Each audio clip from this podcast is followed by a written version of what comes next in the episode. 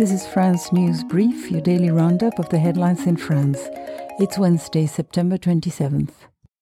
President Macron held talks with Italian Prime Minister Giorgia Meloni in Rome against the backdrop of tensions between the two countries over migration. Le Monde reports that Macron was in Italy to attend former President Giorgio Napolitano's state funeral. French Fashion Week opened in Paris with Spring Summer 2024 collections running until October 3rd, with 107 brands presenting, of which 67 are giving runway shows. RFI reports that all eyes are on Balmain's show today after the dramatic theft of 50 of its outfits. Finance and Economy Minister Bruno Le Maire presents the budget bill for 2024 today, Les reports. As a sign of the tight financial situation, France plans to borrow on the markets more than the 270 billion euros borrowed in 2023.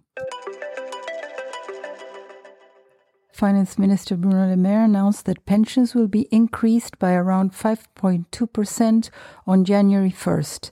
Le Maire said that the aim is to protect all pensioners against inflation, as reported by Le Parisien.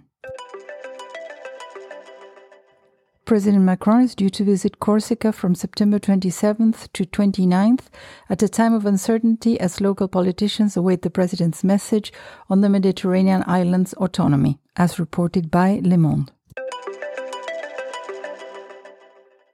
France's Crédit Agricole acquired French fintech firm Worklife for an undisclosed amount. Les reports that the acquisition complements Crédit Agricole's offering in the employee benefits and insurance segment.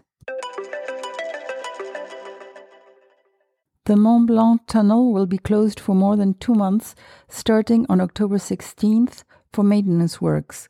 Le Figaro noted that more than 5,000 vehicles used the tunnel every day on average last year.